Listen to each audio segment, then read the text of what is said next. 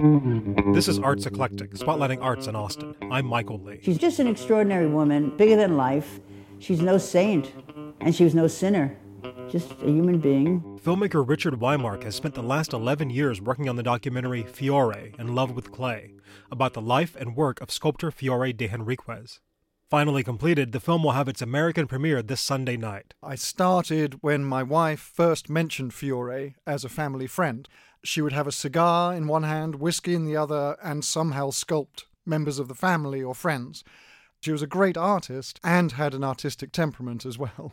Uh, and I thought that sounds like a good story to document. So I ended up going around the Western world finding these people who knew Fiore and whose lives had been touched for better or for worse by knowing her. Every time you met her, you had this shifting sense of masculine and feminine at the same time in the same person, physically and psychologically. Not only was she what she referred to as hermaphrodite, what we now call intersex, and so she shifted male and female quite naturally, her personality changed. She could be in love with you one day and then kick you out the next day with great anger and tirades and shouting. Well, like all powerful personalities do, not everyone liked her. You know, you make your enemies as well as your friends. And she definitely knew what she wanted.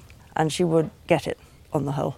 now, there's a lot of contention about any of Fiore's stories, so you never really know what's true, which is why I like to put every version of the story in the film so there's no doubt that one of them is true. Fiore in Love with Clay has its American premiere this Sunday night at Spike Gillespie's Tiny T Ranch. It's also available to rent or buy on Amazon. For more details, visit our website, kut.org. For Arts Eclectic on KUT, I'm Michael Lee.